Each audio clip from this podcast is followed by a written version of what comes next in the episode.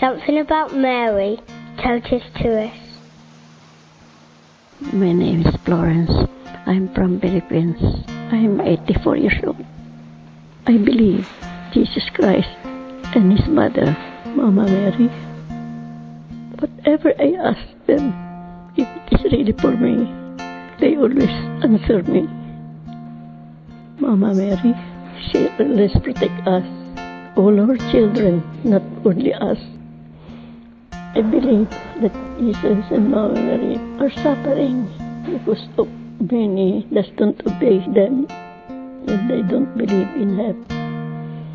So I hope that people will change their mind, that they will work or pray or help people.